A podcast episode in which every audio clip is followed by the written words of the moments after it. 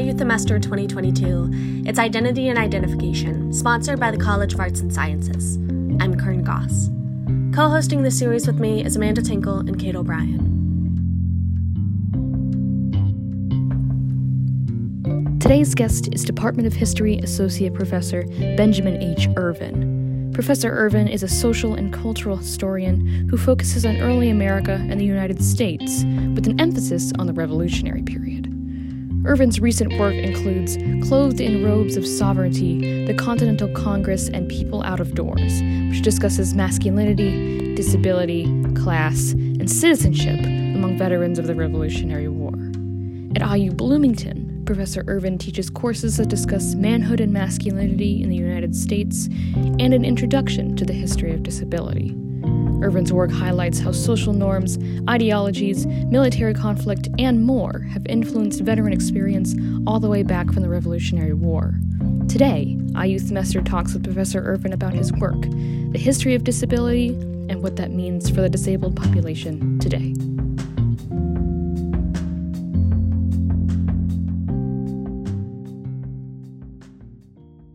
So, can you just begin to tell us your academic background as a historian and a professor at Indiana University, and especially about your class, Introduction to the History of Disability?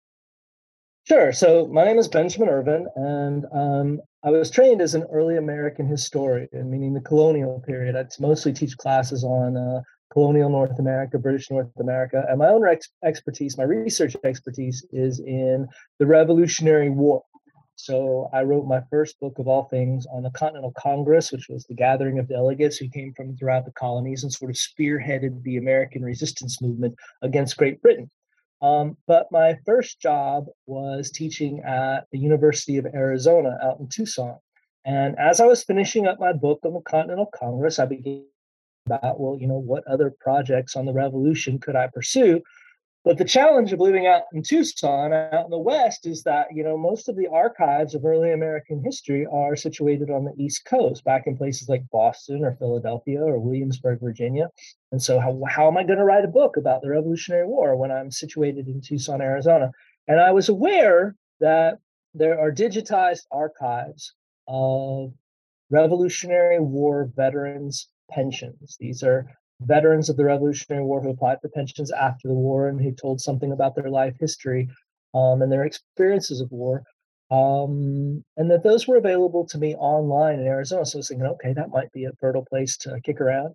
Um, and there was a student at University of Arizona. He had actually he had just completed his PhD the year I arrived. His name is Michael Rembis, and Michael Rembis is continues to be has been uh, something of a pioneer in the field of um, disability history. He was he had just completed a dissertation at the time. This would have been around 2005 or 2006. He had just completed a dissertation on um, eugenics and the incarceration of uh, young women and girls who were deemed um, juvenile delinquents uh, in the early part of the 20th century. And I was teaching a course on masculinity and manhood, and Michael Rembis was teaching a course on disability. And we we got together over lunch and had extensive conversations about gender and disability. And and that got me thinking, you know, perhaps these Revolutionary War veterans' pensions uh, could be susceptible to a disability uh, analysis. Uh, and um, so I embarked on a course of self education um, in the field of disability studies and disability history. And uh, somewhere along the line, it's it's it's been a few years now. I, I developed this course on the history of disability in the United States, and that's how I all got into it. Okay, thank you. And can you, um, the history of disability, can you explain kind of what goes, uh, what the history of disability has looked like from your perspective as a historian? Sure. So, um, central to disability studies and disability history is what's known as the social model of disability. Uh, the social model of disability is a way of conceptualizing impairment and disability throughout history. And it was created specifically in response to the medical model. The medical model of disability imagines what is the doctor's job to fix the individual. The, the, the disability is something to be cured, it is inherent in a specific person and it must be cured. Um, and so the social model came about in the 70s through the work of uh, activists and scholars. 70s and 80s it's gained steam and the social model imagines disability differently. Disability the social model tells us doesn't reside in the individual. It resides in or it arises from society's um, failure or the limitations of society's ability to accommodate physical and psychological and emotional difference. You know, the body comes in many different shapes and sizes and forms and functions and capacities. And uh, the societies in which humans have lived have sometimes done an excellent job of making room for all that variation. And other times they have, you know, norms or expectations that uh, don't fully accommodate um, all of the variations of the human condition. And so, uh, from the perspective of the social model of disability. Disability arises from a society's unwillingness or inability or failure to accommodate or the limits of its ability to accommodate uh, the various conditions of the human form. And so, if that's true, now, now that's a long windup, but here's here's the pitch. Um, if it is true that disability arises from the uh, capacity of any given society to accommodate physical and psychological emotional difference, then that implies that disability is specific to different societies and that it changes over time. The ability of a society to accommodate, the willingness of a society to accommodate physical difference, human difference, psychological difference, changes with evolution in technology, evolution in ideology, evolution in uh, governments, and their capacity to intervene. And so we see that. So so that's really that's a really cool insight for a historian that way. Um, disability is specific to the unique society in which it is embedded, and consequently, disability is susceptible to historical analysis. We can see the ways that disability changes from place to place and over time. Um, and you can see that in US history. And so um, I'll I'll give you an example from my own research. For instance, um, the veterans of the Revolutionary War sought pensions on account of their war wounds from a government, the United States government, that had only just within the past few years been declared into existence. This was right after uh, um, uh, promulgation of the Declaration of Independence. It was right after uh, the ratification of the United States Constitution. And so this is a this is a federal republic in its earliest years without a strong bureaucracy, without a strong budget, still trying to figure out um, what its new constitution permitted and prohibited. And, and you see this in the veterans' efforts to obtain um, pensions. Uh, so, for example, um, they had to appear in a, a, federal district court, and the district court sent them to uh, um, local physicians or surgeons to have their bodies examined. Um, so that's that's that's the revolutionary. Fast forward to World War II, when we have where we are uh, uh, we're well through the New Deal in the United States. There is a vast um, uh, bureaucratic infrastructure uh, for the administration of social welfare programs. Um, uh, and so in World War II, to accommodate disabled veterans, uh, Congress passes what we know as the GI Bill, which is not just for disabled veterans, first for all veterans, but includes a comprehensive program of uh, veterans rehabilitation, uh, veterans care, veterans benefits that vastly exceeds uh, anything that was offered to um, uh, veterans of the Revolutionary War back in the 1780s and 1790s. So, so you know, this is just one example of the way um, disability changes with a given society. And through through the course, uh, through my course, we examine. It's it's a the course proceeds chronologically. We begin in the colonial period, and we move forward through time. And so we see how um, disability uh, intersects with the institution of chattel slavery.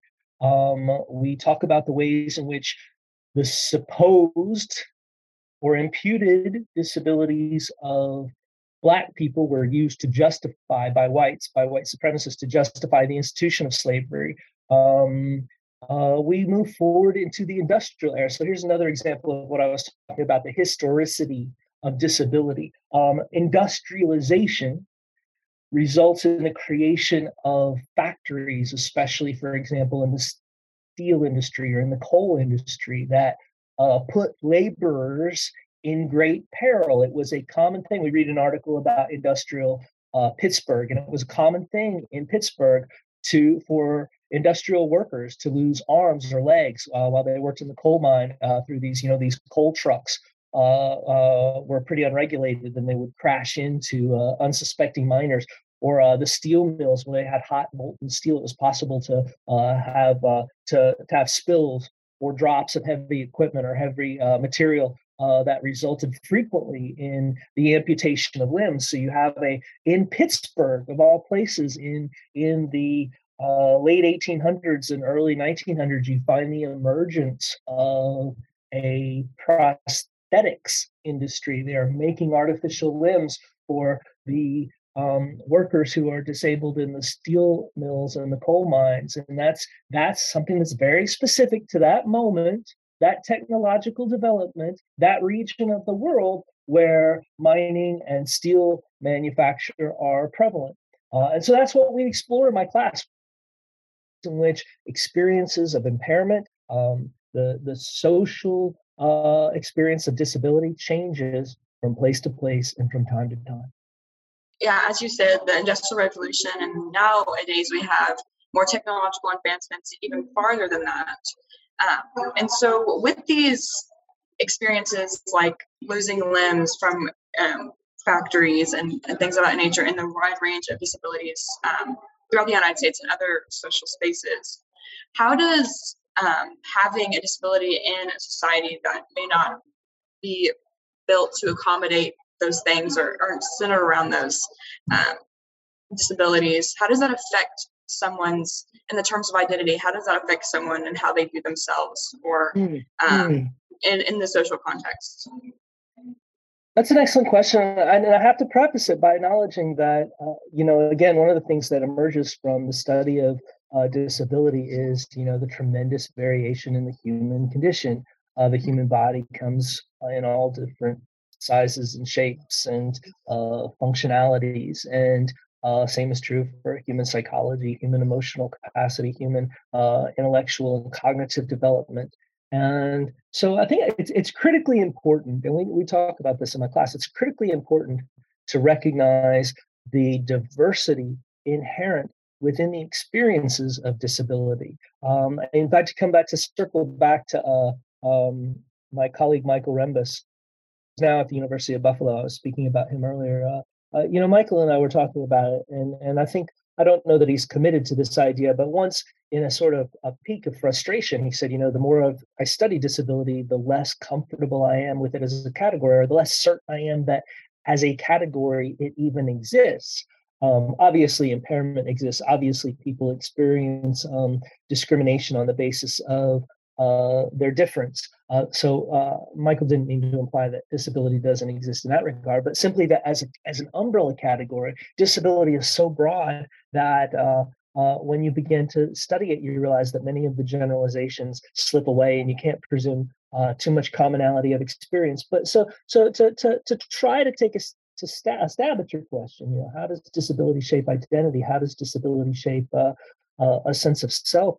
Um, I, you know, if, if we think again of disability emerging from the failure of society or the imperfect uh, ability of society to accommodate um, difference, I think uh, the experience of that sort of uh, discrimination or oppression causes the individual or can cause an individual to question, you know, their sense of belonging. Is this is this government? Is this society made for me? Does it believe in me? Does it acknowledge me? Um, and I think uh, there can be a powerful sense of erasure that comes from a tempting to navigate a built environment, for example, that doesn't account for you. Um, or I, am I'm, I'm reminded of a, um, when you read an essay about an organization called the League of the Physically Handicapped, uh, which was a small group of disability advocates in the era of the Great Depression. And they were seeking um, work relief. They were out of jobs. And what they what they understood all too well is that they could not get jobs for which they were extremely well qualified because of their disability. Uh, and, uh, and, the example that comes to mind is there's there's um, a woman, uh, and I forget the nature of her disability, but I believe she may have used a wheelchair or a cane. And she trained in business school, and she was tops of her class, and uh, uh, she couldn't get a job, and so she went to typing school. Perhaps I hope I'm not um, distorting the facts, but she went to typing school, and she was the fastest typist, and she was she was perfectly equipped to be uh, administrative assistant or what in those days would have been called a secretary but no one would hire her because she used a chair and uh, or a cane and even though that was completely irrelevant to the work that she was doing or was trained to do um, and it would have had no impact on her ability to perform her um, occupation she continued to meet this sort of ableist discrimination in the hiring place and so I, that that was profoundly frustrating to her because she could see plainly through the dysfunction of this system that refused to acknowledge her capabilities and left her frankly with nowhere to go. So so here's a woman who's highly qualified to work in an office setting,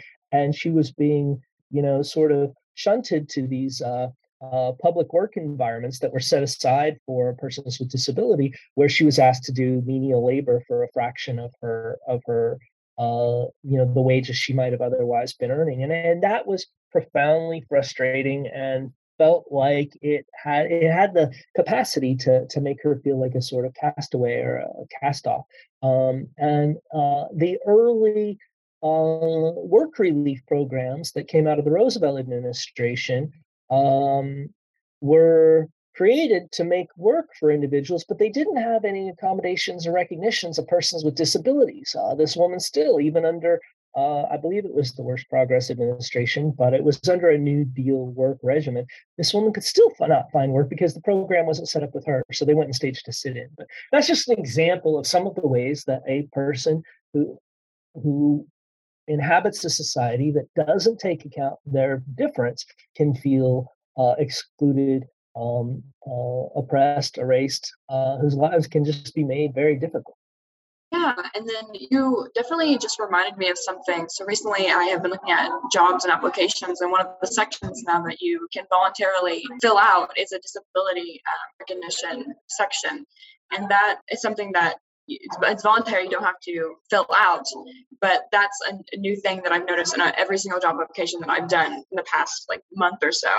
And so with like the job discrimination that she faced and things of that nature what are other kinds of obstacles or stigmas and discriminations that um, someone within the community someone that with a disability um, would face that an um, able-bodied person would not that could affect who they are and how they're perceived sure so through much of U.S. history, um, one of the primary forces of discrimination, or one of primary manifestations of discrimination and you know barriers to access um, and barriers to access come in a variety of forms and again uh, this this underscores the the variation in of human capacity human ability and so um, maybe that's a building that uh, depended exclusively on stairs where there are no elevators uh, or you know uh, sidewalks with curbs that are non-navigable to persons with disabilities. Um, uh, I, I, suspect most of the listeners to this podcast will not remember public payphones, but there was an era in which payphones were equipped with teletype devices that allowed persons who were deaf or hard of hearing to communicate on the phone. It was I I I I'm gather from what I've read that it was kind of a cumbersome system, but it was an accommodation all the same. Um, today we see, you know, it's it's important uh, when you're working on in digital environments to provide captioning and uh, videos, for example. Um, most of us who uh, who uh, walk down the street will encounter um, uh, tactile paving, the little bumps you see on the road on the sidewalk right before you reach the curb. Well, that's that that is there to be um, because it is detectable uh, to persons with visual impairment or blindness. And so these are the many of these creations are consequences of the Americans with Disabilities Act, which was uh, ratified in 1990, and which in turn built upon uh, the Architectural Barriers Act 1968, you know, a recognition that our human built environment does not accommodate all the uh, various forms and functionalities that humans take. Those are those are built environment sort of stuff, very material, very physical, very concrete. But there are also stereotypes or prejudices or preconceptions. One of the things we talk about in my classes, what's called the presumption of incompetence. Uh, and the presumption of incompetence is something that many able bodied people have when they encounter a person with a disability that uh, uh, that person has one disability and therefore they, they have a general sort of blanket inability to do anything. And I don't know if you've ever watched a sitcom or a movie where somebody uh, raises their voice in an attempt to communicate with a blind person. Um, that's because they're applying the presumption of incompetence. They think, well, this person is deaf, and so I need to uh, this person is blind and therefore I need to, um, you know, uh, speak up is, is a, a, a false belief that uh, disability is tantamount to uh, total incapacitation.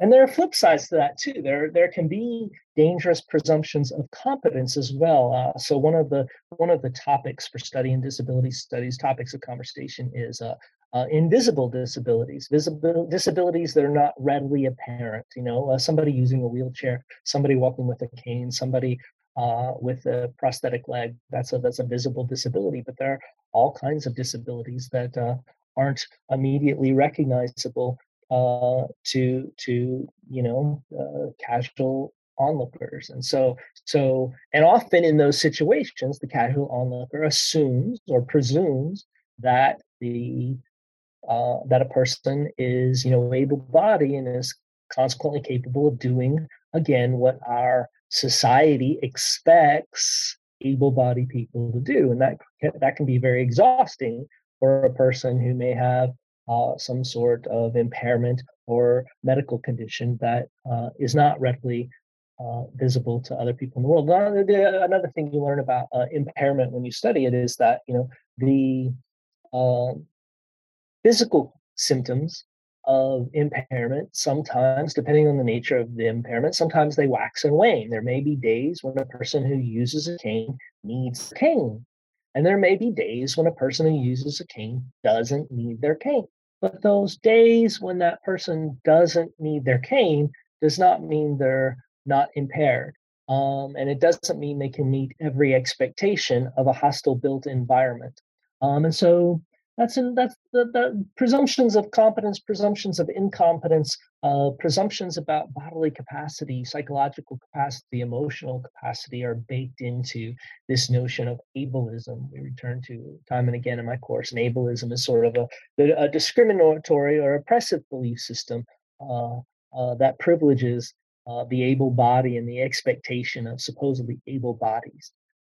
Yes, and something that you brought up with the invisible um, disabilities or invisible impairments that makes me think of things like mental illness and with this new um, trend in social media and kind of activism on recognizing those kinds of things. Uh, looking throughout history and then in modern day as well, um, has the accommodations and recognition of disability or impairment um, has it like progressed? Is it getting more recognition, getting better? Is there um, more accommodations, and is it a social push, or is it more of a governmental recognition as well? Okay, well, that's an excellent question, and that's really gets into the the meat of my syllabus for um, my disability course. And so, one of the things we learn in one of the fascinating things about disability, if, and, I, and I can do this with you know all my undergraduate students is is mm-hmm. as we work through this semester, I want you to start writing words that are used in various historical moments to describe or define disability, right? And when you make this long list, and I'm going to give two, and I, it, it doesn't give me a particular pleasure to uh, speak these words aloud, but um, we recognize that these words were used throughout uh, at various moments in history to describe persons with disability. In the seven, uh, late 1600s, excuse me, two words that were common for uh, psychological or cognitive or mental or emotional disabilities were idiocy and lunacy. Idiocy and lunacy. And so uh, we began in the colonial period. And so I asked these students to write these kinds of words down all through the semester. And maybe it's handicapped, maybe it's crippled, but you see that the very vocabulary that is used to describe um, disability changes over time. And that's that's your first clue that disability is a social construct. Disability is specific to unique societies and unique moments in time, and it changes over time, and consequently, it's uh, susceptible to historical analysis. But to come back to your question, one of the things we discover in my class, one of the first things we read is a law from Massachusetts, and I believe it dates to the early 1600s, um, and it provides for the care of, um, and then it uses those terms, idiots and lunatics.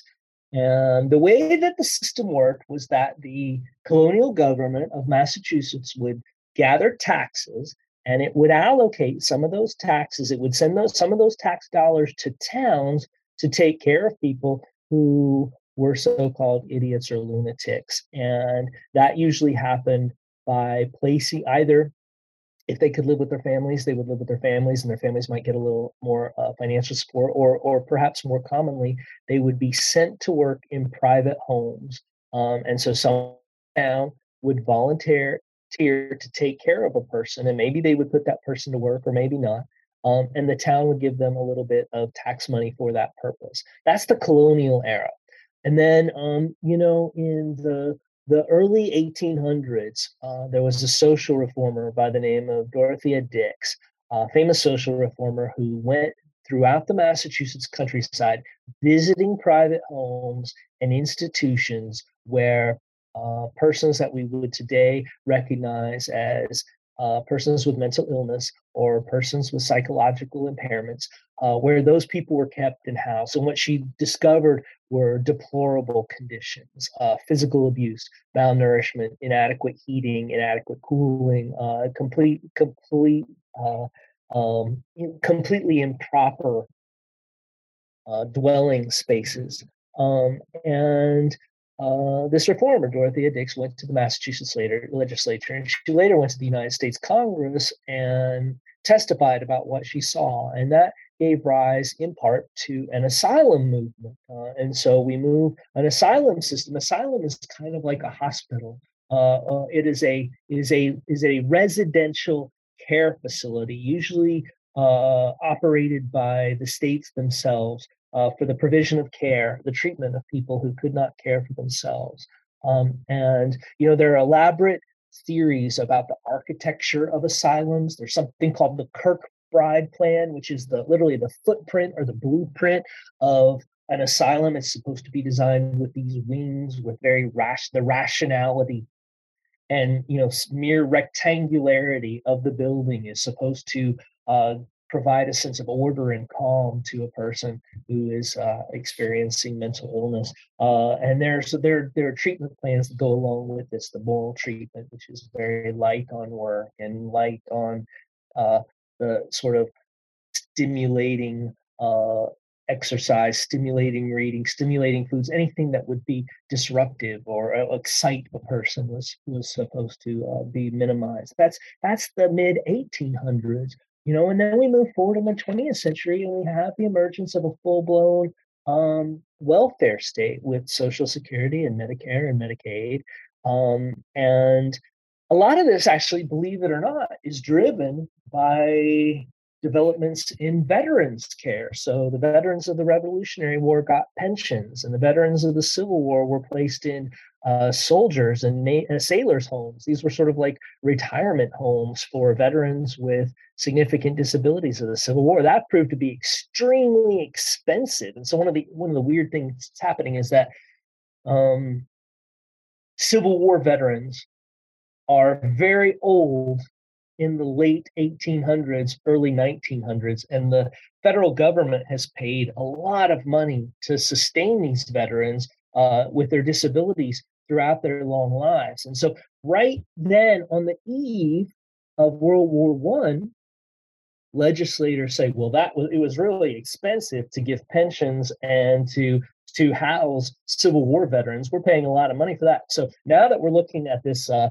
next military conflict, what we'll do is um, we will provide uh, rehabilitative medicine and occupational training will train veterans on how to do jobs that they otherwise couldn't do.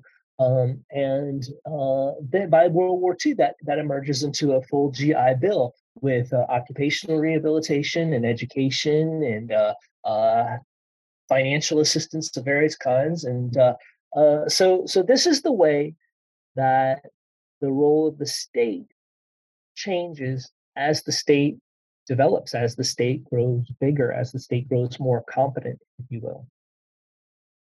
And thank you for touching on that. And so, one of the last questions that I have for you, um, just one little quick one that I didn't have earlier is Do you have an insight or um, on the inclusion and, and uh, awareness of mental health and mental disability um, in terms of we've been talking a lot about physical disability what is the um, history and recognition of mental health in terms of um, accommodations or just the recognition of a kind of disability that's an excellent question, and we talk about it a lot in my class. And I'll I'll circle back to the uh, example earlier of idiocy and lunacy. Um, uh, and to those terms, I uh, again, those terms are so unfortunate and so uh, disappointing, and yet, and yet they pervade they pervade our English. One of the things that strikes me when I teach disability history is that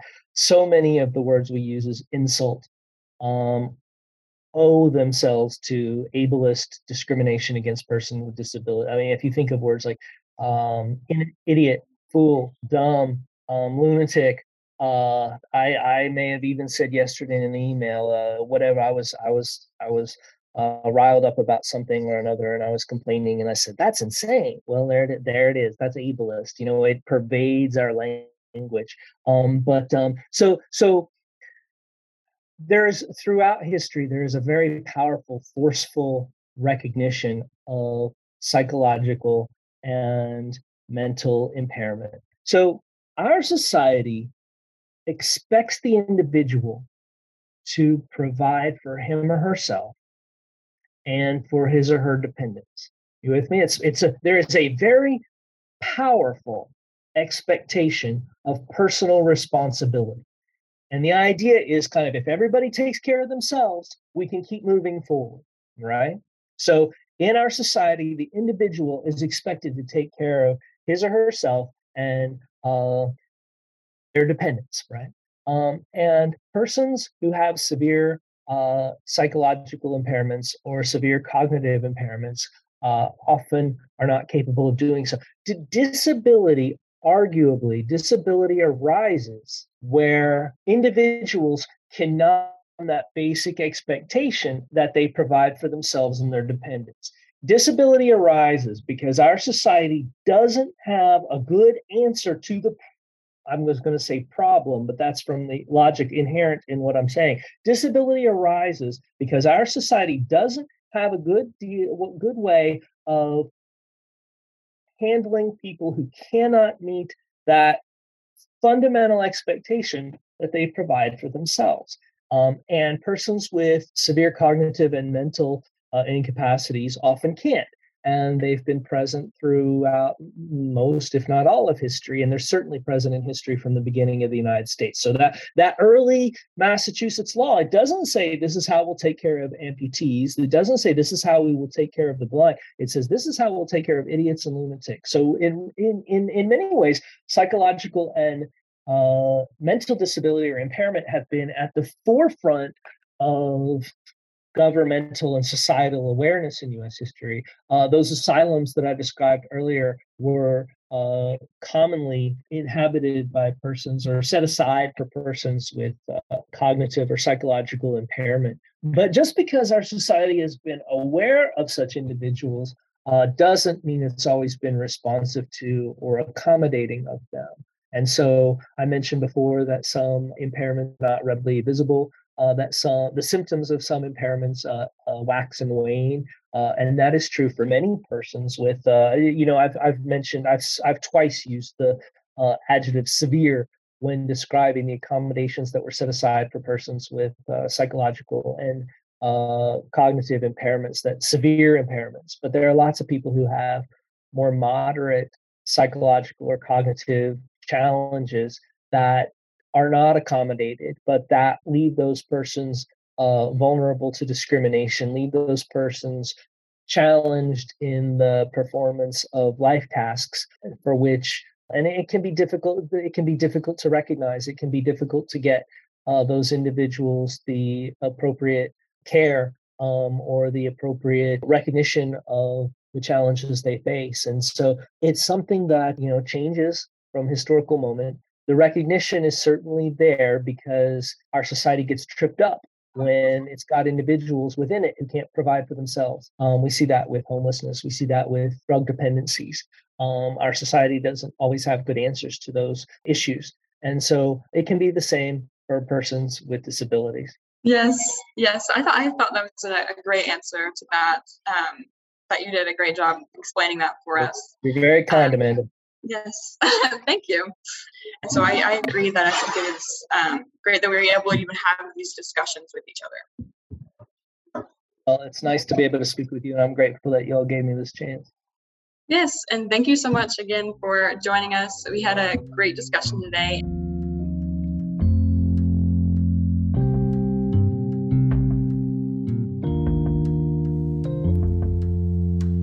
Today's episode is a part of IU Bloomington's 2022 Themester, Identity and Identification. To learn more about this year's theme, today's guest, or Themester events, visit themester.indiana.edu. Themester Identity and Identification is sponsored by Indiana University College of Arts and Sciences and is created in part by producer Brooklyn Shively and Themester director Tracy B. Thank you for listening.